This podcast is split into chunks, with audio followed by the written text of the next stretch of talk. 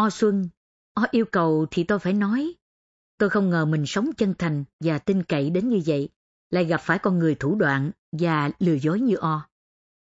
O có chồng, sao lại đi lăng nhăng với tôi? O có chồng, sao lại còn hứa hẹn với tôi làm gì?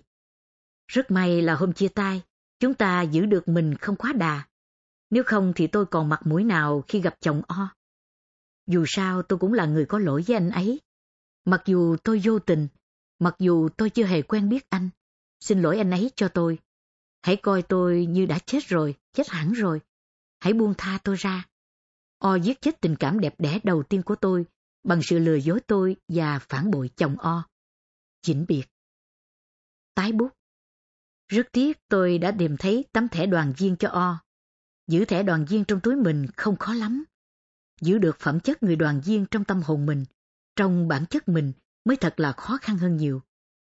O hãy tự xử lấy mình trong lương tâm. Dương Thanh Dĩnh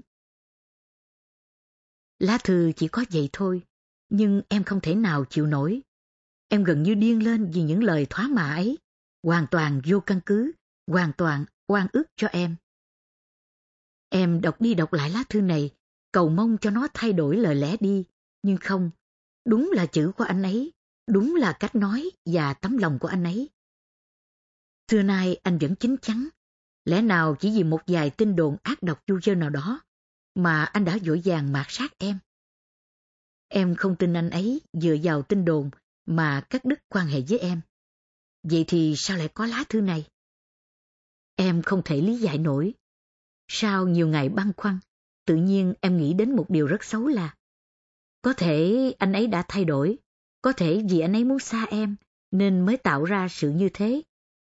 Nếu vậy, cần gì phải cạn tàu ráo máng với nhau đến thế? Em lại bế tắc. Rất nhiều lần em muốn viết thư cho anh Vĩnh để thanh minh, nhưng em lại ngại ngần. Việc gì phải thanh minh khi bản thân không có lỗi lầm nào?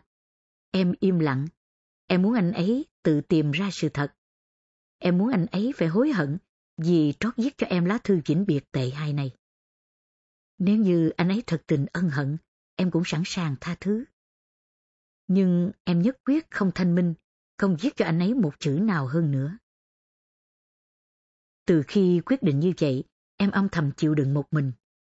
Em kiên quyết đối xử với các bạn trai dứt khoát hơn.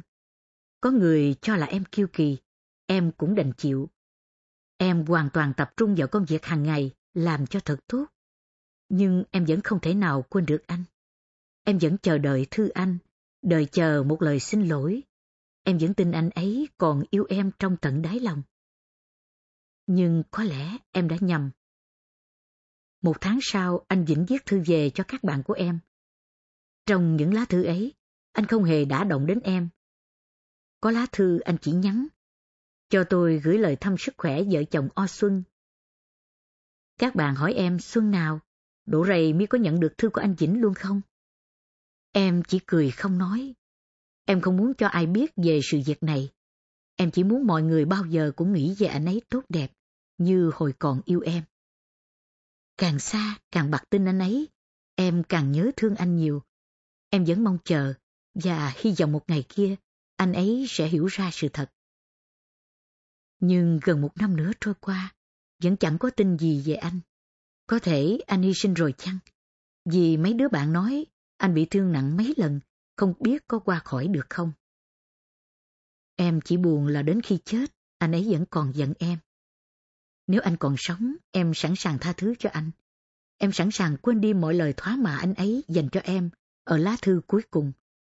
Miễn là anh ấy còn tin em, còn thương em như buổi ban đầu. Nhưng em vẫn bặt tin anh. Thế rồi chị biết đấy, trước khi sang đây em gặp anh kỹ sư cầu đường biệt phái. Anh ấy giúp đỡ em trong học tập, động viên em trong công tác rất nhiều. Em nói với anh ấy tất cả sự việc đã qua giữa anh Vĩnh và em. Anh ấy chỉ nói, tôi thành thực chia buồn với Xuân. Chắc anh ấy phải dựa vào một nguồn tin đúng đắn nào đó mới dám quyết định như vậy. Nếu quả thật anh ấy sai lầm, thì có lỗi với Xuân rất nhiều. Tôi ước mong suốt đời sẽ tìm thấy một người bạn gái yêu mình sâu sắc như Xuân đã từng yêu anh Vĩnh. Tôi thầm ghen với anh ấy. Sau khi biết rõ sự việc, anh bạn mới đối với em khá tế nhị, anh tránh những chuyện gợi nhiều suy nghĩ cho em. Một hôm anh ấy bảo em, Xuân không nên buồn, nếu như anh Vĩnh là chồng Xuân mà hy sinh, thì Xuân vẫn có quyền được nghĩ đến mình để làm lại cuộc đời. Huống chi sự tình nào đã đến mức như vậy. Em giật mình thẳng thốt. Em gian anh, trước sau em vẫn coi anh Vĩnh như một người chồng chưa cưới của em. Anh ấy nhìn em yên lặng một lúc lâu rồi mới nói. Càng thấy Xuân thủy chung như vậy, tôi càng quý Xuân và tôn trọng Xuân hơn. Nhưng người ta không thể nào cứ sống mãi một mình được, phải có bạn đời. Em bàng hoàng, hiểu anh ấy muốn nói gì. Em thấy rất sợ thêm một lần đau khổ. Em muốn anh ấy đừng nói ra những điều như thế nữa. Nhưng anh ấy đã tha thiết nói tiếp. Phải có một người bạn đời hoàn toàn thông cảm với em về mọi mặt. Anh sẽ chờ đợi em cho đến khi nào em nguôi thương, nguôi nhớ. Nếu như em không thể nào quên anh Vĩnh đi được, sau này anh sẽ cùng em treo ảnh anh ấy lên chỗ nào em thích ở trong nhà. Anh sẽ cùng em tưởng niệm về anh ấy như một người anh của chúng ta. Em khóc, em không thể nào dằn lòng được nữa. Anh ấy yên lặng chờ em nguôi khóc rồi mới nói. Anh sẽ chờ em, mong em bớt buồn thương và đừng giận anh đã nói lên những điều chân thật. Anh tin là em sẽ trả lời. Em im lặng và né tránh. Anh ấy cũng không đã động gì đến vấn đề đặt ra với em nữa. Anh ấy gần gũi em hơn, săn sóc em hơn. Thế rồi thú thật với chị, nhiều lúc em thấy lòng mình hơi khác lạ. Em nghĩ về anh ấy nhiều hơn và cảm thấy đỡ trống trải khi có anh ấy ở gần. Dần dần em cảm thấy bồn chồn khi xa anh ấy. Lâu ngày không được gặp, em mong anh ấy cũng như ngày nào đợi chờ anh Vĩnh tới thăm em. Em vừa trao cho anh ấy một tấm ảnh chụp gần đây nhất, với lời đề tặng không thật rõ ràng là tặng người mình yêu, nhưng cũng đủ cho anh ấy yên lòng. Em là mùa xuân mãi xanh tươi. Nhưng thật không ngờ chị ạ, cách đây ba bốn hôm em nhận được thư của anh Vĩnh từ đất lửa Quảng Bình gửi về. Chị xem thư đi, rồi chị sẽ hiểu lòng em. Quảng Bình, ngày, tháng, năm 1968. Em Xuân. Xin phép em cho anh vẫn được xưng hô một cách thương yêu như ngày trước. Mặc dù em đang giận anh, hoặc coi như anh đã chết rồi, em đừng ngạc nhiên và khó chịu.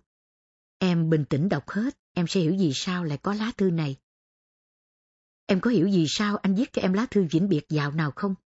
Bây giờ anh sẽ nói.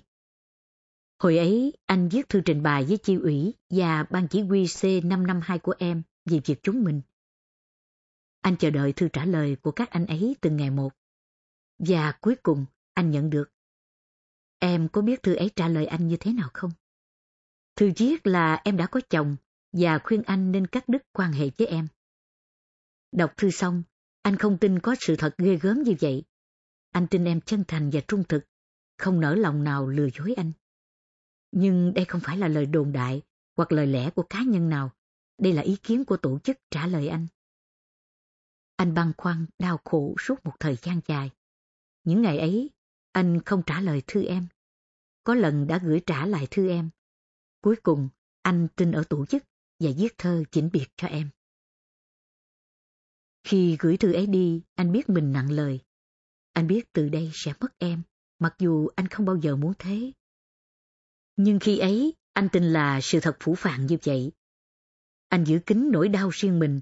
Anh làm việc quên mình như trước, và hơn trước để quên em đi, để xứng đáng với bạn bè, đồng chí bên anh. Anh bị thương nhiều lần khi phá bom, có lần tưởng chết.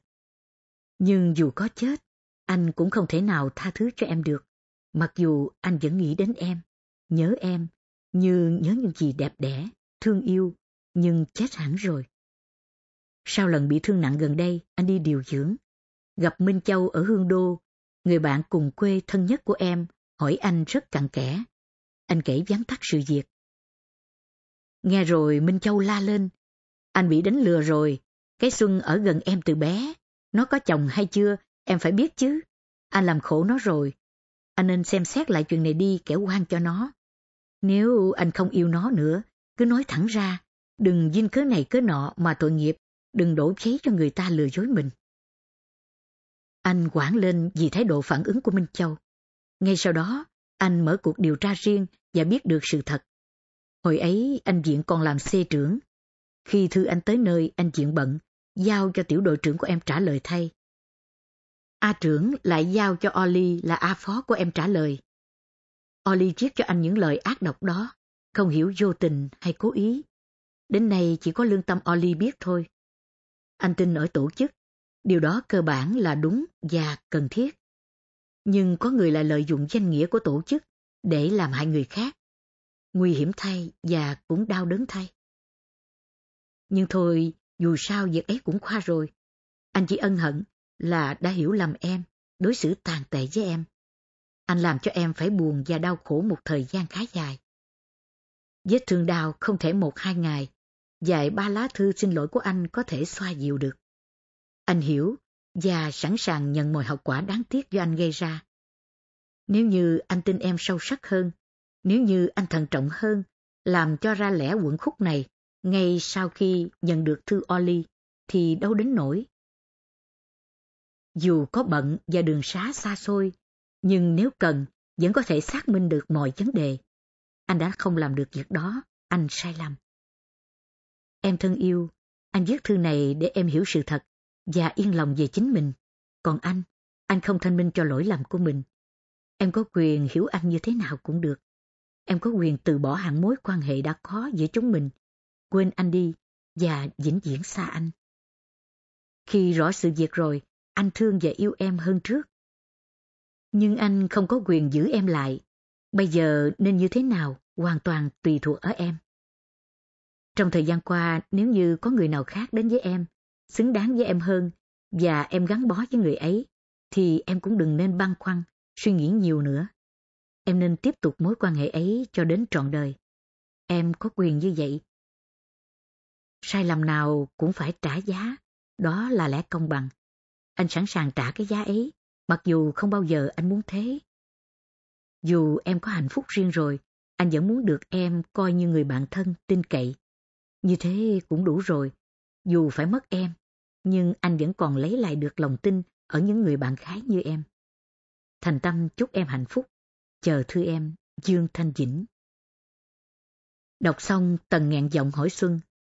Thế Xuân với Oli có dướng mắt nhau chuyện gì không? Không chị ạ, thế mới lạ. Em cũng băn khoăn, hay có sự nhầm lẫn chi đây?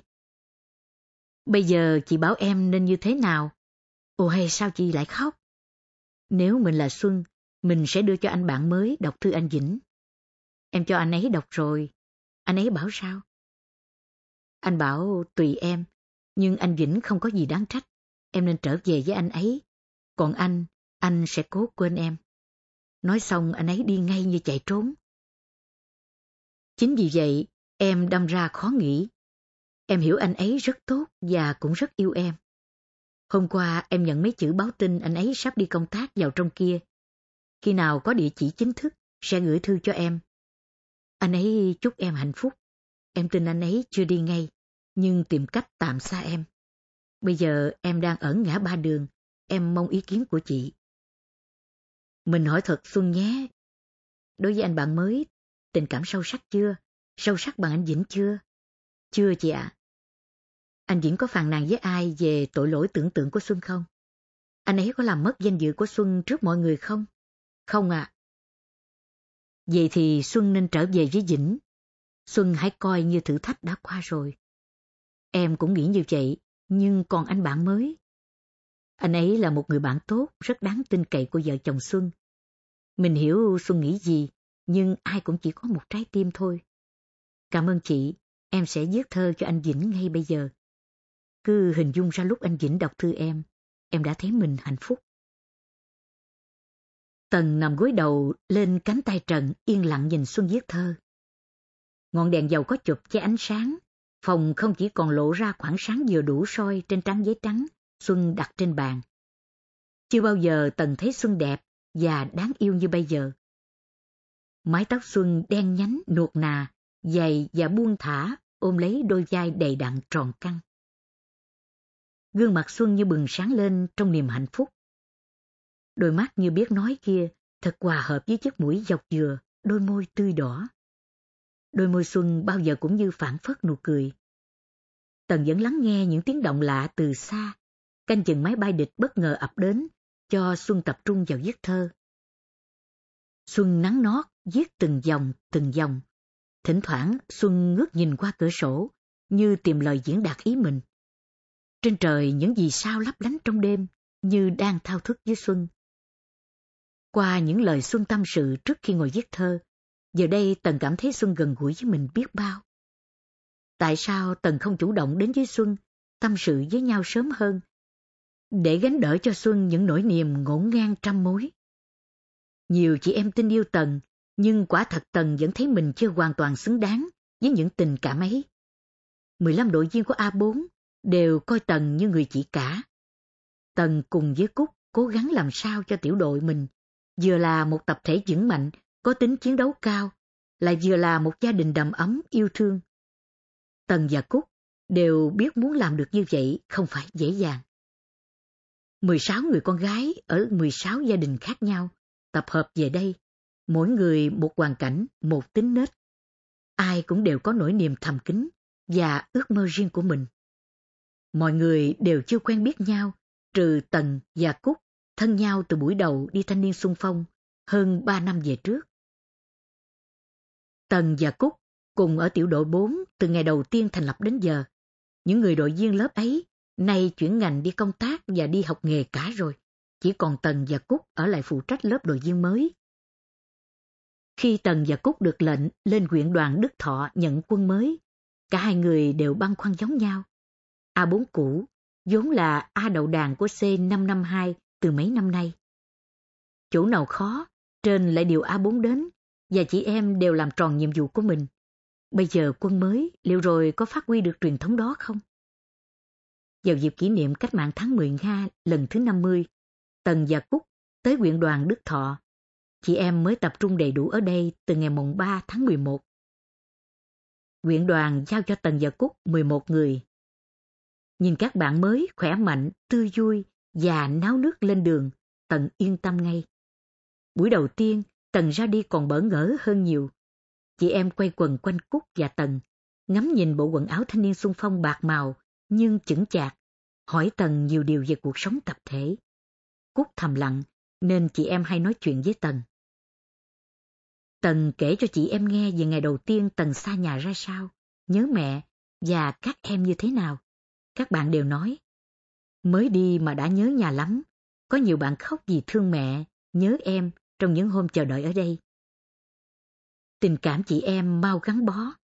Thấy Tần mới đến có một buổi, đã thuộc hết tên 11 người, gọi không nhầm lẫn ai, chị em thích lắm.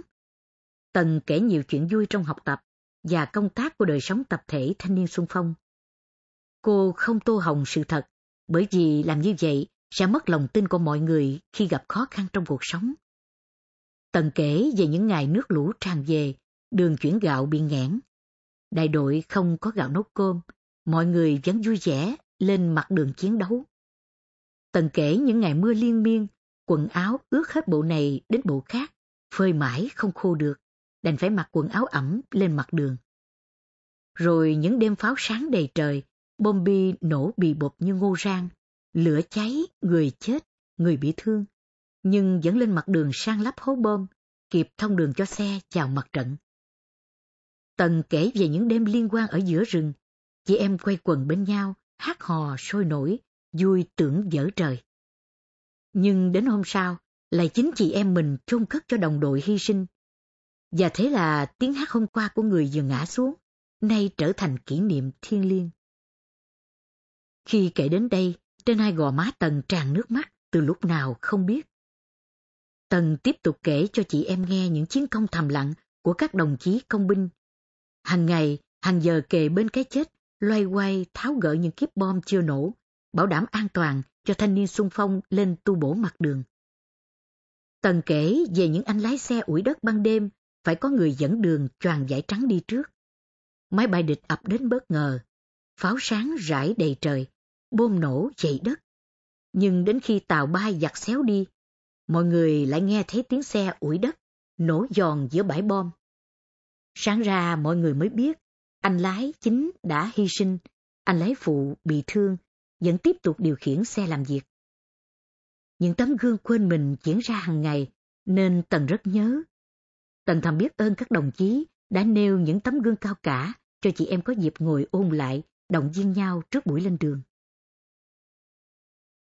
Đưa chị em về đến Phú Lộc, tiểu đội Tần thêm hai đội viên người thị xã Hà Tĩnh. Chị em mới Đinh Ninh sẽ được phát quần áo thanh niên xung phong ngay, mỗi người chỉ mang theo vài bộ thay đổi. Một số chị em hoàn cảnh gia đình khó khăn, không có cả chăn màn mang theo.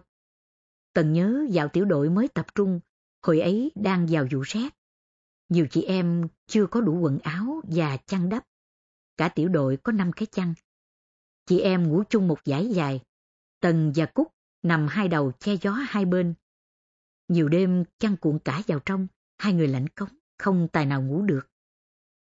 Đêm nằm thao thức, lắng nghe tiếng máy bay xa gần, lắng nghe từng tiếng động lạ ban đêm, lắng nghe tiếng mưa rơi và tiếng gió. Sáng dậy chị em thấy Cúc và Tần vẫn thức, người lạnh toát. Chị em ân hận lắm. Đêm hôm sau họ ép hai người nằm vào trong. Tần chỉ cười và nói, chúng mình quen rồi, chịu khó vài ba hôm nữa sẽ có chăng thôi. Những buổi đầu tiên ở nhờ nhà dân thật khó quên. Phần lớn các bạn trẻ đều nhớ nhà, lại khóc, lại phải dỗ dành. Cơm tập thể, ăn chưa quen. Một số người đổi gạo cũ, lấy gạo mới cho bà con trong xóm để nấu cơm riêng. Chị em ngoài Đức Thọ gian bờ sông La, quen dùng nước sông thoải mái. Về đây thấy giếng đất tưởng ao làng, kéo nhau xuống rửa rau do gạo, bị người làng rầy la, lại tuổi thân ngồi khóc nhớ nhà. Nước ăn, nước giặt vũ đều phải nhường nhịn, chắc chiêu đến khổ sở. Nhưng rồi cũng quen dần, Tần và Cúc rủ chị em xin lá tro, quay nhà tắm, nhà vệ sinh riêng. Mỗi đêm nằm với một người bạn gái mới, tỉ tê tâm sự cùng nhau. Dần dần, Tần hiểu những nét sâu đậm nhất của mỗi người. Tần chú ý nhất đến hai đội viên là Nguyễn Thị Nhỏ, quê ở Đức Lạng, Đức Thọ, và Trần Thị Hường, ở xóm Đông Quế, thị xã Hà Tĩnh. Cả hai đều có những hoàn cảnh đặc biệt. Tần đang suy nghĩ miên man, thì nghe Xuân bẻ khúc ngón tay. Tần thấy Xuân xếp những trang thư lại, gương mặt Xuân vẫn thoáng buồn và tư lự. Xuân đọc lại thư lần cuối cùng, bỏ vào phong bì màu xanh, tự làm lấy. Xuân bất chợt thấy Tần vẫn còn đang thức, rồi bỏ thư xuống bàn. Chị vẫn thức với em từ khuya đến giờ sao? Tần mỉm cười, Xuân âu yếm ôm Tần, rồi ngã đầu vào ngực Tần, hai mắt khép lại, môi thấp thoáng nụ cười. Tần vẫn nằm yên, đưa tay lên vuốt nhẹ tóc Xuân, mỉm cười. Xuân tưởng tượng lúc gặp âm dĩnh sau này phải không? Xuân dục ngẩng đầu lên, phát vào tay Tần xấu hổ và nói lãng. Chị lại đùa, em phải dứt dội để sáng nay gửi cúc bỏ thư cho em. Chị đọc hộ xem có gì quá đáng không, để em sửa. Tần lắc đầu cười. Thư gửi cho ai, người ấy đọc. Xuân dán thư lại đi, rồi đề địa chỉ vào, sáng mình mang sang cho Cúc gửi đi ngay. Sáu chị em được về nghỉ bù, cùng đi với nhau từ Phú Lộc đến Nga Lộc, cùng vượt qua đoạn đường 15 tới Đức An thuộc huyện Đức Thọ thì chia thành hai tốp. Xuân Đức Tân, Rạng, theo phía đê sông La về Đức Tân và Đức Vĩnh. Nhỏ, Xanh, Hà đi tắt các đường mòn qua đồi, nhắm hướng Đức Hòa, Đức Lạng, Đức Giang. Qua mấy cái hố đầy nước chen đường, cút khỏi nhỏ. Nhỏ còn khát nước không? Nhỏ đỏ mặt. Hà xanh cười rộ lên, cả bốn người đều nhớ đến lần đi tranh thủ hồi tháng 3 vừa rồi. Hồi ấy A4 làm đất ở cống 18, có mấy ngày nghỉ bù, tần cho năm chị em về nhà, nhưng giấu ban chỉ huy đại đội. Hôm ấy trời mưa to, năm chị em hối hả về trong mưa, đường ngập nước trắng xóa. Vừa đi được một đoạn, tới gần nhà ban chỉ huy đại đội, nhỏ lỡ chân bước thụt xuống chiếc hố sâu và ngập nước. Nhỏ bị chìm, sặc nước. Cúc kéo nhỏ lên ngay, nhỏ la lên. Cúc sợ lộ, bưng miệng nhỏ lại, nhỏ đành phải nuốt mấy ngụm nước. Mấy chị em lại lặng lẽ đội mưa về thăm nhà. Cô nào cô nấy đều ướt hết, riêng nhỏ ướt sũng, quần áo dính bết vào người. Sau chuyến đi ấy, đại đội vẫn không biết, nhưng Tần tự phê bình để rút kinh nghiệm. Từ đó trở đi bao giờ chị em cần nghỉ, Tần cũng xin phép. Hôm nay về thăm nhà, cô nào cũng giận quần áo thanh niên xung phong mới phát. mũ gắn sao chững chạc. Mấy chị em vừa đi vừa tán trạng, cười vui nổ trời. Chẳng mấy lúc đã gần tới Đức Hòa, quê xanh. Xanh mời chị em về nhà nghỉ. Cúc nói, Hà về với Xanh, rồi đi Đức Giang sao? Mình phải đi Đức Lạng với nhỏ, sau đó hai chị em mình còn lên Sơn Bằng. Ít thời gian quá, thôi đành để lần sau. Đến một ngã ba đường mòn có vài cây cọ thấp xòe tán lá. Cúc và nhỏ rẽ lên nền đường sắt, xuyên việt cũ để về Đức Lạng. Còn Hà và Xanh tiếp tục đi. Nền đường sắt cũ biến dạng, cỏ dại dứa gai mọc um tùm. Từ khi kháng chiến chống Pháp, ta đánh sập cầu Yên Xuân và cầu Chợ Thượng. Hơn 20 năm ròng, chưa có một đoàn tàu nào qua sông Lam và sông La. Quê nhỏ ở ngay bên phải đường sắt xuyên Việt, nhưng chưa khi nào nhỏ được thấy tàu quả qua đây. Nhỏ ước mong được nghe trên quê hương mình tiếng còi tàu âm chan, được nhìn những dệt khói hơi nước ở đầu mái xe lửa phục lên trời, rồi bay ngược lại phía cuối đoàn tàu như những chiếc xe lửa nhỏ thấy trong phim. Cứ thẳng con đường này đi mãi, sẽ qua sông Bến Hải, vào Quế, rồi đến Sài Gòn. Biết bao giờ Cúc và nhỏ có thể đi trên một đoàn tàu xuôi mãi vào trong ấy. Ngày ấy không thể nào biết trước được, nhưng chắc chắn sẽ đến. Rồi đây trong cuộc chiến tranh ác liệt với quân thù, Cúc và nhỏ có thể hy sinh không bao giờ được đi trên đoàn tàu mơ ước và hạnh phúc đó. Nhưng những người còn sống sẽ thay mặt cho những người đã hy sinh vì sự sống của các con đường chiến lược trong này để đi trên những đoàn tàu chiến thắng và thống nhất. Nhỏ vẫn mãi miết đi trên con đường về thăm quê. Cúc lặng yên đi bên nhỏ. Lẽ ra nhỏ phải vui tươi khi sắp về tới nhà. Nhưng không nhỏ yên lặng. Dĩ dãn đau thương vừa dục trở về trong tâm tư cô. Nhỏ là nạn nhân của một người cha vô trách nhiệm. Ông ta bỏ mặt gia đình tan nát và nheo nhóc, đi theo một người vợ mới ở Đức Giang từ năm 1950. Khi đó, nhỏ mới biết men tường tập đi. Mẹ con nhỏ sống dựa vào gia đình họ hàng bên ngoại và bà con hàng xóm. Lẽ ra đời chị em nhỏ sẽ khá dần lên nhờ sự tần tảo chắc chiêu của mẹ. Nhưng thật không may, mẹ nhỏ lại chết sớm. Mẹ mất đi, chị Miên, chị gái nhỏ, thay mẹ nuôi em. Hai chị em lớn dần lên, rồi chị Miên đến tuổi lấy chồng, nhưng chị không về quê chồng mà ở lại cùng em. Chồng chị Miên đi bộ đội, thỉnh thoảng anh ghé về thăm nhà. Sau khi sinh cháu trai đầu lòng, chồng chết. Chị đành ở vậy nuôi con và nuôi em. Thế rồi chiến tranh phá hoại của giặc Mỹ ngày càng ác liệt. Nhỏ xin chị vào thanh niên xung phong chống Mỹ cứu nước. Chị sợ em còn bé dại thơ ngây, chưa gánh vác nổi việc đời. Giả lại lâu nay chị em dì cháu quen sống quấn quýt bên nhau. Nhưng chị Miên vẫn để nhỏ đi. Chị dành cho em bộ quần áo lành lặn nhất, gói cho em một nắm cơm to, rồi bế con tiễn nhỏ lên đường. Nhỏ ra đi chỉ có một bộ quần áo và một nắm cơm, không màng, không chăn. Đến tận giờ phút đó, người cha vô trách nhiệm vẫn không hề có mặt để động viên con một lời. Chỉ có đoàn thanh niên và bà con làng xóm tiễn chân cô. Hai chị em cùng bình rình lúc chia tay. Nhỏ ôm chầm lấy cháu, thằng bé cũng bám chặt lấy dì. Nhỏ lấy quả trứng vịt luộc để dành ăn đường, đưa cho cháu, chị Miên dặn em. Em gắn làm việc sao cho bằng chị bằng em, phải cẩn thận nơi mũi tên hòn đạn. Nếu em làm sao thì chị chỉ còn có một mình thôi. Nhỏ đi dọc theo đường tàu ngày xưa về phía Đức Thọ. Mái tóc vàng que xõa xuống đôi vai gầy. Thỉnh thoảng, nhỏ quay nhìn chị và cháu cùng bà con làng xóm, vẫn còn đứng trong theo cho đến khi cô khuất hẳn. Hôm nay, nhỏ lại đi trên nền đường sắt cũ trở về thăm chị, thăm quê. Cô đã phỏng phao hơn ngày ra đi. Bộ quần áo thanh niên sung phong đang mặc, còn nguyên nếp gấp, khiến nhỏ chững chạc hẳn ra. Song đôi mắt hai cười, giờ đây chợt trở nên tư lự, sâu thẳm, một nỗi suy tư. Cúc vẫn đi bên nhỏ, lặng yên trong niềm vui thầm kín. Không phải ngẫu nhiên Cúc bỏ hẳn một ngày nghỉ bù hiếm hoi để đi cùng nhỏ về Đức Lạng. Cúc muốn được về thăm quê nhỏ để hiểu rõ hơn cảnh đời người em gái thân thương vừa kết nghĩa. Tuy mới sống gần nhau nửa năm, nhưng sao Cúc cảm thấy thương yêu nhỏ đến thế? Phải chăng vì cảnh ngộ hai chị em cùng khổ như nhau? Hôm gặp nhỏ lần đầu tiên ở quyển đoàn Đức Thọ, Cúc thấy ngay gương mặt nhỏ phản phất một nỗi buồn sâu kín. Nhưng nhỏ rất vui và hay đùa, nhỏ không e dè.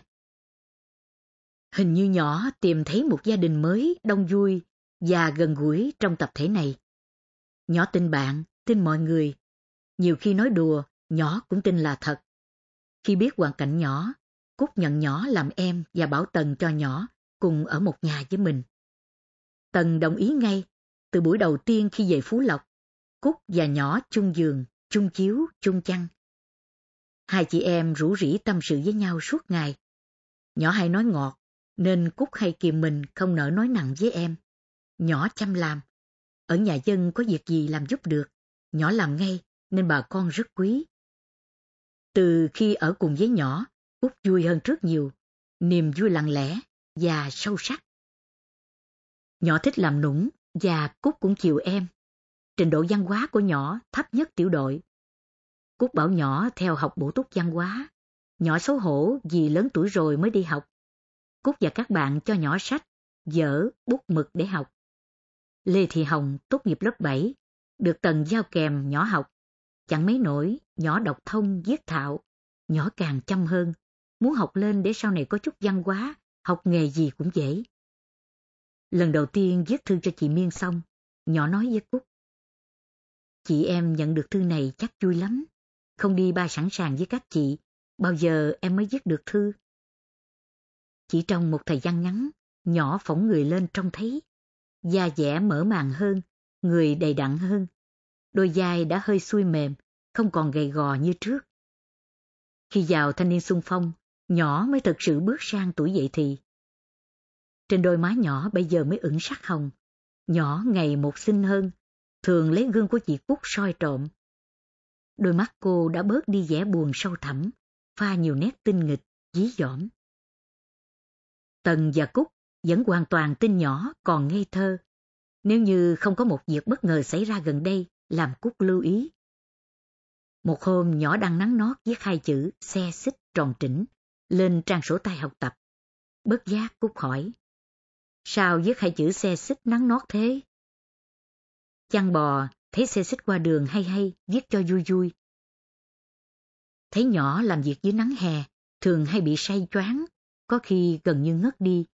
Tần phân công nhỏ về giúp cho nhà ăn tập thể. Nhỏ được giao việc chăn con bò kéo xe cho nhà bếp. Công việc thầm lặng, nhưng nhỏ làm rất chăm chỉ. Trong lúc bò gặm cỏ, nhỏ tranh thủ cắt thêm một gánh dự trữ.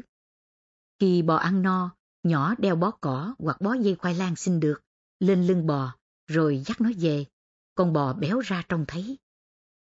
Một hôm đi chăn bò, nhỏ vô ý xéo phải gai, rồi lên cơn sốt.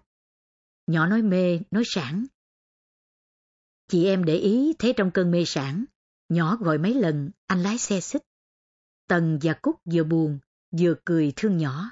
Thì ra còn có một điều riêng tư trong tâm hồn nhỏ mà Cúc và Tần chưa hề biết.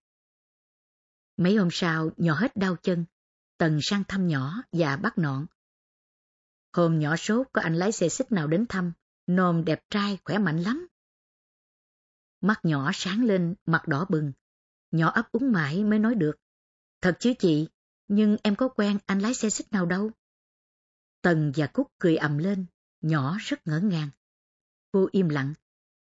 Có một điều gì đó rất trang nghiêm vừa đến trong cô. Nhỏ không giấu Cúc điều gì, vậy mà sao Cúc lại không hề biết chuyện một anh lái xe xích nào đó đã lọt được vào trong trái tim cô. Tần và Cúc không đùa nhỏ nữa, đời thời gian sẽ trả lời. Từ đấy Tần và Cúc bắt đầu để ý đến anh chàng lái xe xích nào đó của nhỏ. Nhưng không hề thấy. Cả người và Thư, thỉnh thoảng vài cô bạn thân nghe nhỏ nói đến một anh lái xe xích nào đó, khá điển trai, khỏe mạnh, lái máy và chữa xe xích rất giỏi. Hoàn cảnh gia đình anh gần như nhỏ. Anh thương nhỏ và bảo khi nào làm xong nghĩa vụ thanh niên sung phong. Nhỏ xin chuyển ngành sang đây làm thợ máy. Anh sẽ dạy nhỏ biết lái máy cày. Nhỏ lái máy cày về làng, đón thằng cháu lên ngồi cạnh, rồi cày cả cánh đồng xã Đức Lạng trong vòng một buổi cho bà con coi. Chị em đoán là nhỏ tưởng tượng và ước mơ thế thôi, không ai nỡ làm phật lòng nhỏ. Nhưng một hôm, nhỏ đi chăn bò về, xòe bàn tay rám nắng cho các bạn xem chiếc nhẫn đồng rất đẹp, làm bằng vỏ đạn 12 ly 7. Nhỏ khoe anh lái xe xích, vừa tặng nhẫn này cho nhỏ. Chị em nhìn nhau nửa tin, nửa ngờ. Từ đó, thỉnh thoảng chị em lại đưa chuyện anh lái xe xích ra treo nhỏ. Nhỏ nửa thật, nửa đùa. Nhất định tôi sẽ tìm được một anh lái xe xích như vậy. Nhớ lại gương mặt nhỏ đỏ bừng, mắt sáng lên khi nói câu nhất định lúc này. Cúc mỉm cười. Cúc thầm mong cho em mình, rồi đây sẽ gặp được người bạn trai như em hằng tưởng tượng bấy lâu nay. Đêm ấy trong căn nhà nhỏ của chị Miên, Cúc thao thức mãi. Bóng trăng lấp lánh bên kia tán cây thị, đang tơ. Quả thị thần tiên trong cổ tích tắm cám, chắc là không có thật, nhưng quả thật là Cúc già nhỏ đã được lột xác từ khi vào tập thể thanh niên sung phong. Xanh và Hà về đến Đức Hòa vào lúc quá trưa. Đang đi trên đường làng rợp bóng, Hà chợt nảy ra ý định tinh nghịch. Cô hỏi Xanh. Xanh vẫn phàn nàn mẹ hay nhắc đến chuyện anh chị đó xin hỏi Xanh phải không? Phải. Vậy thế này nha, lát nữa mình vào trước nói chuyện với mẹ một chút về chuyện này.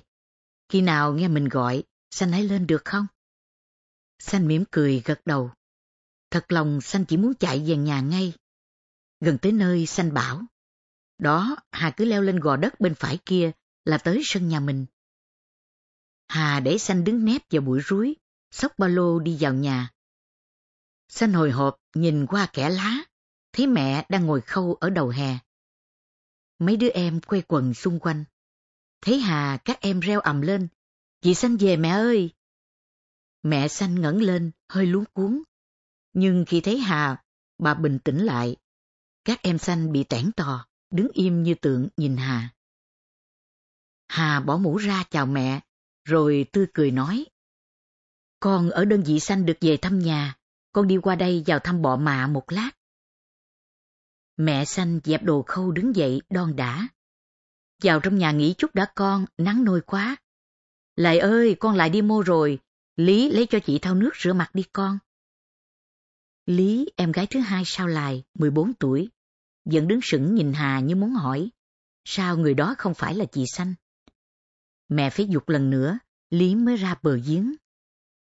Hồng, em trai sao Lý mới lên 10, dội chạy đến đỡ ba lô cho Hà, rồi khệ nệ ôm vào trong giường. Mẹ xanh hỏi Hà, mừng răng con xanh không về con. Hà mỉm cười ngồi xuống ghế. Lẽ ra xanh cũng về, nhưng xanh ngại mẹ ạ. Mẹ xanh chưa hiểu, nó ngại chi? Chờ mẹ rót nước chè xanh ra bát, Hà mới tủm tỉm. Thanh niên xung phong chống Mỹ cứu nước chúng con, thực hiện phong trào ba khoan, nghĩa là khoan lấy chồng. Mẹ xanh sốt ruột. giật nớ can chi mà con xanh không về? Hà mỉm cười. Xanh sợ về nhà, mẹ cứ nhắc đến chuyện lấy chồng, lấy anh chi đó. Mẹ im lặng một thoáng, rồi ca cẩm. Hắn không muốn thì thôi, ai ép. Việc chi mà không về. Nếu mẹ không nói gì đến chuyện đó nữa, con sẽ có cách gọi sanh về ngay. Thật không? Dạ, thật ạ. Được rồi, mẹ không nói với nó về chuyện ấy nữa. Thấy các em vẫn tò mò theo dõi câu chuyện, Hà đứng dậy tới gần chiếc cột ngoài hiên tưởng tượng, đó là trạm điện thoại. Hà làm động tác quay máy, nhấc ống nghe lên, nói như thật. Alo, tổng đài đâu? Cho xin tổng đội 5 năm, 5 năm đấy phải không? Cho tôi gặp C552. C552 ấy à?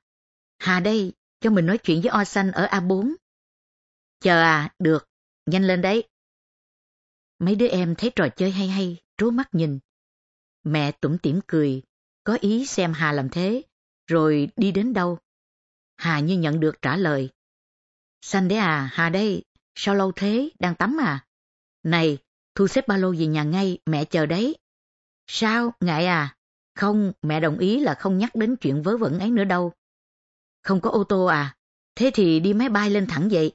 Chìa khóa máy bay mình để trong ống đũa ấy. Cả nhà cười ầm lên. Mẹ hiểu ngay. nhưng cứ để yên xem Hà làm những gì. Hà vẫn tiếp tục đùa. Sao, máy bay hết xăng à? Lấy về bát ăn cơm nguội cho nó ăn tạm vậy. Ừ, về ngay nhé, mình ra sân đón xanh đây.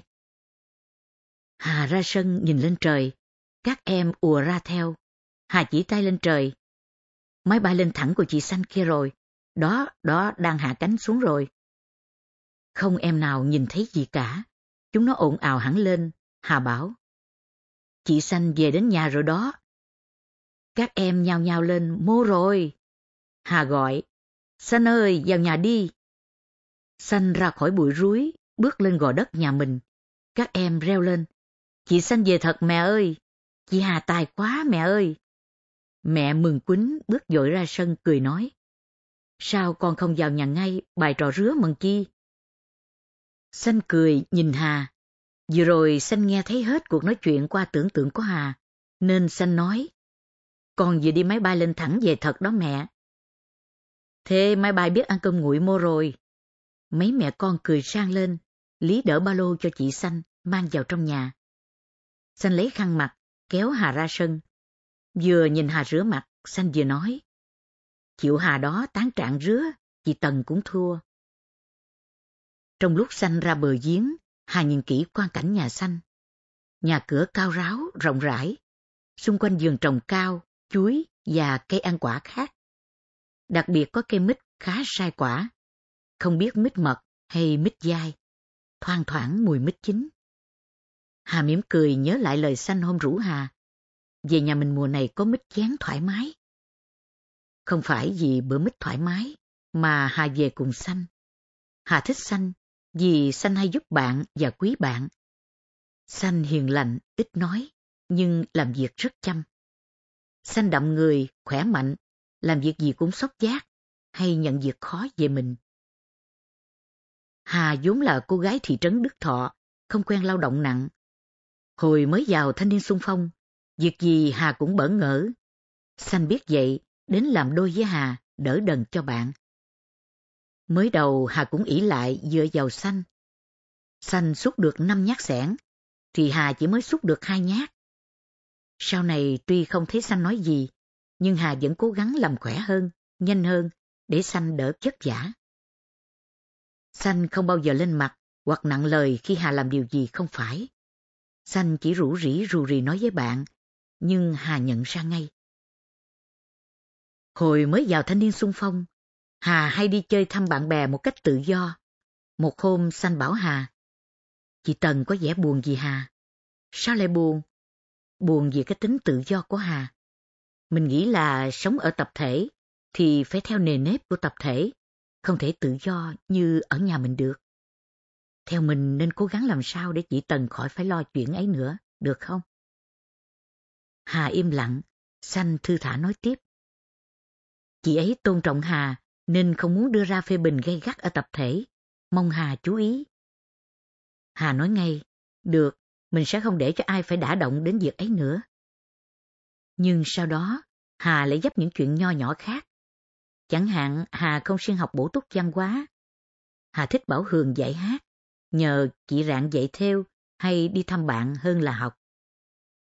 Xanh lại thủ thỉ. Học đến lớp 6 rồi, cố học cho hết lớp 7. Sau này đi học kỹ thuật Hà ạ.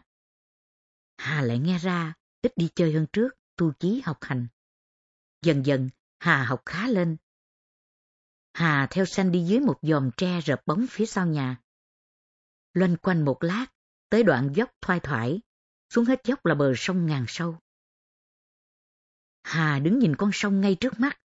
Con sông êm đềm và lặng sóng chảy dài về phía sông La. Bên kia bờ sông là thảm cỏ xanh và cây cối bạc ngàn. Thỉnh thoảng nhô lên mấy cây tro, xòe tán lá nghiêm trang trên đồng cỏ. Xa nữa là những xóm làng yên tĩnh ở dưới chân rặng núi. Cảnh đẹp nên thơ và hùng vĩ lắm. Hà hỏi xanh. Núi chi kia mà đẹp quá. Núi móng gà. Sao lại là móng gà? Ai biết được các cụ bảo vậy. Hà sáng cao ống quần lội xuống mép nước, nhìn dòng sông. Nước sông trong treo, nhìn thấy sỏi dưới đáy gian bờ. Một đàn cá con chạy tớn tác khi Hà lội xuống nước, những dòng sóng lan ra, tỏa mãi ra xa. Hà nhớ đến dòng sông La bên nhà mình ngoài thị trấn Đức Thọ. Hồi giặc Mỹ chưa ném bom quê hương, chiều chiều chị em Hà hay kéo nhau lên đê hóng mát và ngắm nhìn dòng sông. Ngôi nhà thờ đạo nằm ngay bên mép nước trông về phía nhà Hà. Sớm chiều, chuông nguyện đổ hồi ngân nga. Nhưng nhà Hà không theo đạo, Hà chỉ rủ em vào xem lễ Chúa Giáng sinh. Hà sinh ra đã có dòng sông đó. Sông La cũng hiền hòa như sông ngàn phố và ngàn sâu. Thuyền bè tấp nập đi lại trên sông như trễ hội. Những cánh buồm xa, những cánh buồm gần, những chuyến cano xuôi ngược lên linh cảm hoặc về chinh. Những tiếng còi tàu thủy âm gian trên sóng nước sông La, mỗi lần qua Đức Thọ. Đã bao nhiêu lần, Hà xuống sông La tắm, Hà biết bơi lần đầu tiên cũng từ trên sóng nước sông La. Hà vẫn biết ngàn sâu ở thượng nguồn chảy về sông La, nhưng bây giờ Hà mới biết quan cảnh ngàn sâu đẹp lạ lùng này. Giá như không có bom đạn của giặc Mỹ, cano chở khách sẽ chạy suốt ngàn sâu về dưới sông La. Chỉ mấy giờ xuôi dòng, Hà có thể đặt chân lên đê Đức Thọ. Nhưng bây giờ, chúng nó ném bom quỷ diệt thị trấn Đức Thọ rồi. Ngay cả đến ngôi nhà thờ bên mép nước sông La cũng bị bom Mỹ đánh tan tành. Hồi nọ có dịp về thăm thị trấn, Hà thấy ngôi nhà thờ tan nát ấy. Giờ đây chỉ còn trụ lại bức tường chính phía cửa. Trên ấy vẫn còn nguyên cây thánh giá, nhưng không bao giờ còn có tiếng chuông ngân. Không bao giờ có những con chiên đến cầu kinh. Tượng Chúa Cứu Thế trên thánh giá vẫn còn, nhưng bom đạn vẫn cứ rơi, rơi hàng ngày. Và máu người vẫn cứ chảy xuống trước cái nhìn câm lặng của Chúa trên cây thánh giá. Nghĩ gì mà thừa người ra thế? Hà vẫn không quay lại trả lời xanh. Mình nhớ sông La, mình muốn tắm quá, liệu có tiện không? Sông sâu lắm. Mình biết bơi. Thế thì được, nhưng chỉ sợ có người qua lại. Họ có hay đi qua đây không? Không, vì đây không phải là bến sang sông. Xanh có tắm không? Mình không mang quần áo. Thế thì cảnh giới hộ mình nhé. Xanh đỏ mặt. Định tắm ở đây như trẻ con à? Chứ sao mình đã là người lớn với ai? Hà cười, rồi đưa tay lên vấn tóc gọn lại trên đỉnh đầu. Xanh hồi hộp nhìn thấy Hà, lấy sợi dây ni lông đỏ buộc chặt tóc lại. Biết Hà không nói đùa, Xanh vội nói. Chờ mình vào lấy quần áo ra cho rồi hãy tắm. Ừ, lấy hộ mình bộ trên cùng ba lô ấy. Xanh quay ngoắt về phía nhà mình.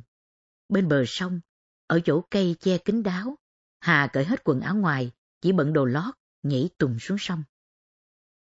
Hà bơi ngang sông, dãy dùng thỏa thích. Bơi được một quãng, Hà lại bơi đứng để kỳ cọ khắp thân mình. Tất cả đều chìm dưới mặt nước sông xanh. Chỉ có mấy đầu Hà nhấp nhô trên sông nước. Xanh ôm bọc quần áo và xà phòng khăn mặt, ra tới bờ sông. Không thấy Hà đâu. Hà nép vào bụi cây là là, mặt nước, bên kia bờ ngàn sâu, tinh nghịch theo dõi xanh. Xanh nhìn khắp mặt nước, nhưng không thấy Hà. Xanh men theo bờ sông đến bụi cây nhỏ, thấy quần áo Hà vắt gọn trên ấy từ bao giờ. Nhưng Hà đi đâu? Nếu tắm rồi sao không thấy người? Xanh lo quá, nhớn nhát nhìn. Xanh toàn cất tiếng gọi Hà, Hà đã cười khanh khách, bơi trường ra khỏi đám cây xanh sát mặt nước. Xanh hoàng hồn, giơ tay nắm lên đe Hà. Tao sẽ cất quần áo mi đi, xem mi có dám lên bờ về nhà không, chỉ được cái khỏe đùa. Hà bơi sang phía xanh theo kiểu bơi ếch. Xanh nhìn tấm thân trắng như ngà của Hà, thấp thoáng dưới nước, lắc đầu cười.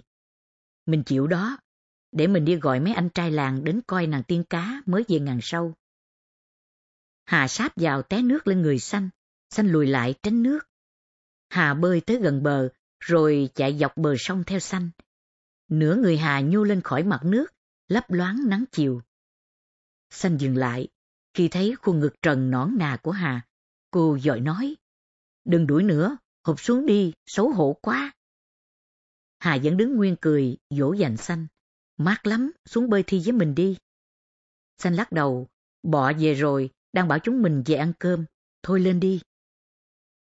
Mẹ xanh thịt gà làm cơm như đại khách. Hà thấy ông Trang cha xanh, có vẻ rất chiều con, mặc dầu ông vẫn nghiêm. Ông luôn tay gấp thức ăn cho Hà. Hà nhớ tới cha mình mới mất cách đây hai năm.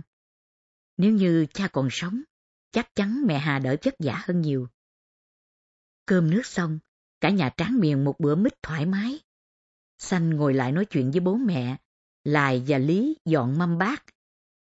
Hà lấy nửa gói kẹo chia cho các em xanh, rồi quay quần với các em Hồng, Hào và Hoa. Còn em Hương vẫn được mẹ bế trong lòng. Hà kể nhiều chuyện vui, ba em cười nắc nẻ. Hà dạy các em hát một bài hát mới. Tiếng trẻ thơ cười nói chan nhà. Đã đến lúc cho các em đi ngủ, Hà ngồi nói chuyện với Lài và Lý. Các em đều rất ngoan, bẽn lẽn và e lệ y như xanh. Em nào cũng tỏ ra thương chị xanh và các anh các chị đang làm việc ở nơi bom đạn. Lài giống chị, còn Lý xinh hơn. Đêm hôm ấy, Hà nằm nói chuyện với Lài và Lý. Xanh nằm với mẹ và hai em bé. Hồng và Hào vẫn sang nằm với cha. Hà biết dịp này về, chưa biết bao giờ mới trở lại đây thăm các em, nên cũng lựa lời nói xa xa trước.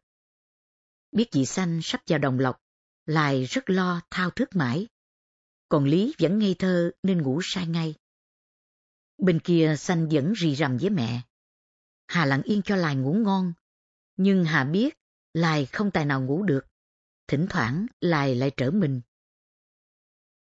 Hà nằm yên nghe tiếng bom xa dội về, nghe tiếng gió đùa lay động, những tàu lá tro xào xạc quanh nhà. Trong giấc ngủ, Hà còn nghe như có tiếng sóng rì rầm của dòng sông ngàn sâu. Sáng hôm sau, Hà xin phép bố mẹ Xanh về Đức Giang. Xanh đi tiễn Hà thêm một quãng. Trước lúc chia tay, Xanh hẹn, mình sẽ sang Đức Giang đón Hà về Đồng Lộc, cho vui. Đi cẩn thận nhớ. Hà cười xóc ba lô lên vai, rảo bước. Từ những ngày còn thơ bé, Hà thường nghe mẹ kể về ông bà ngoại. Ông bà quê gốc ở Hà Đông, sau phiêu bạc vào làm thợ cơ khí trong nhà máy tràng thi Bến Thủy, rồi sinh ra mẹ Hà ở đấy. Khi còn sống, ông ngoại Hà rất trực tính, không hề ăn hiếp bắt nạt ai bao giờ. Nhiều lần mẹ nói, tính con Hà giống tính ông ngoại. Hà chỉ biết vậy, nhưng thật ra cũng chưa hiểu hết về mình. Cha Hà là ông Võ Trọng Lạc, quê gốc ở thị trấn Đức Thọ. Ông gặp bà Trần Thị Khuyên ở Bến Thủy. Hai người cưới xong về Đức Thọ. Ông Lạc làm nghề cắt tóc ở thị trấn từ bao nhiêu năm nay. Ông cắt tóc cẩn thận và đẹp, nên nhiều người biết ông. Mấy năm trước đây, thỉnh thoảng đôi lần trong một tháng, ông Lạc xách hòm đồ nghề vào phía bên trong núi để cắt cho công nhân lâm trường. Chỉ bằng đôi bàn tay khéo léo, cần cù và lương thiện như vậy, ông nuôi cả gia đình có bảy người lớn bé.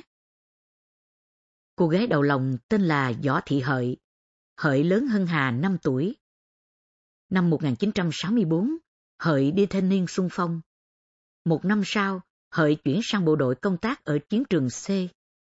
Năm ngoái, trước khi Hà đi thanh niên xung phong, chị Hợi lấy anh Cang người Thừa Thiên Hồi hai chị công tác ở Hương Sơn, thỉnh thoảng mới về thăm nhà. Anh Cang rất quý các em hợi, gửi quà, sách vở về cho các em luôn. Khi hợi đi vắng, Hà trở nên lớn nhất nhà. Ít lâu sau, bố Hà ốm rồi chết. Mẹ Hà vào làm việc ở hợp tác xã dệt thảm và mành mành để nuôi các con. Hà phải nghỉ học ở nhà cơm nước giúp đỡ mẹ. Sau Hà là ba chú em trai, Nam 13 tuổi, Sơn 9 tuổi và Úc Lâm mới lên 4. Địch ném bom thị trấn Đức Thọ ác liệt, gia đình Hà theo hợp tác xã sơ tán vào Đức Giang. Tháng 10 năm ngoái, Hà đi thanh niên xung phong làm nghĩa vụ của mình. Lúc sắp ra đi, mẹ Hà chỉ nói, con đi thì mẹ vất vả lắm, các em con còn bé, nhưng con cứ yên tâm mà đi. Hà động viên mẹ con đi ba năm rồi con lại về với mẹ và các em. Thật tình mẹ không muốn để Hà đi xa nữa, vì chỉ còn mình Hà là con gái ở trong nhà. Người mẹ nào chẳng muốn có con gái gần gũi, nhất là khi quá bụa. Có người con gái như có hòn than đỏ ấp ủ bên mình. Nhưng mẹ Hà vẫn cho hai con gái lớn lần lượt đi. Mẹ chuẩn bị cho Hà đủ thứ, như Hà sắp đi ở riêng vậy, rồi dặn dò. Con trực tính, rộng rãi giống ông ngoại, thế là tốt. Nhưng đừng nóng nảy, mất đoàn kết, làm sao cho bằng chị, bằng em. Hồi mới đi, Hà về nhà luôn. Có lần biết con trốn về chơi, mẹ rất thương, nhưng đành để bụng dục con về đơn vị kẻo phạm kỷ luật. Hà nước mắt vòng quanh, ăn dội bữa cơm rồi lại đi. Lần nào về Hà cũng mang theo một hai quyển truyện ở nhà đi, nói là để chị em cùng đọc. Mẹ chỉ lo Hà mê mải đọc truyện, rồi chỉnh mãn công việc, sao lãng học hành. Nhưng Hà bảo, không có sách đọc con buồn lắm, chỉ muốn đi chơi. Quyển nào đọc xong, Hà cũng mang về, duy chỉ có quyển hòn đất là Hà mang đi mãi. Giữa tháng tư vừa rồi, cả tiểu đội 4 và nhiều anh chị em khác tình nguyện đi cho máu để cấp cứu thương binh. Đường đến bệnh viện giả chiến ở Thạch Hương xa ngoài 40 km. Một số người không hợp với loại máu cần thiết, đành phải về. Nhưng Hà và một số anh chị em khác đã để lại một phần máu của mình truyền cho các thương binh. Trên đường về, gặp máy bay địch đánh bất ngờ vào đội hình. Anh Lê Bá Đạn ở Đức Hòa cùng quê với Xanh, nhưng ở tiểu đội khác, bị rocket bắn gần đã hy sinh. Chị Trần Thị Nhuận cũng ở Đức Hòa bị thương vào đầu, nhưng mai không chết, sau lần đi Thạch Hương về, Hà ốm. Hà được về nhà nghỉ gần một tháng để bồi dưỡng cho lại sức khỏe. Lúc nào Hà cũng nhắc đến gương hy sinh của anh Đàn và tỏ ra thương tiếc anh. Lần ấy, Hà ở nhà với mẹ lâu nhất. Rảnh việc lúc nào, Hà đi mót lúa, cắt rạ, kiếm củi về để dành. Thấy con chăm làm, biết nghĩ hơn trước. Mẹ rất thương không cho làm nhiều. Trước khi đi, mẹ cho Hà ít tiền để mua thuốc bồi dưỡng. Nhưng Hà cầm số tiền mẹ cho, mua năm con gà nhỏ, mang vào đơn vị nuôi. Lần về gần đây nhất, Hà mang cả năm con gà lớn như thổi về cho mẹ, bảo là sợ bị chúng bom chết mất. Hãy cứ nhìn đàn gà, mẹ lại nhớ Hà. Mẹ định để dành, chờ Hà về rồi thịt dần. Ai hỏi mua cũng không bán. Hôm nay Hà lại về thăm mẹ.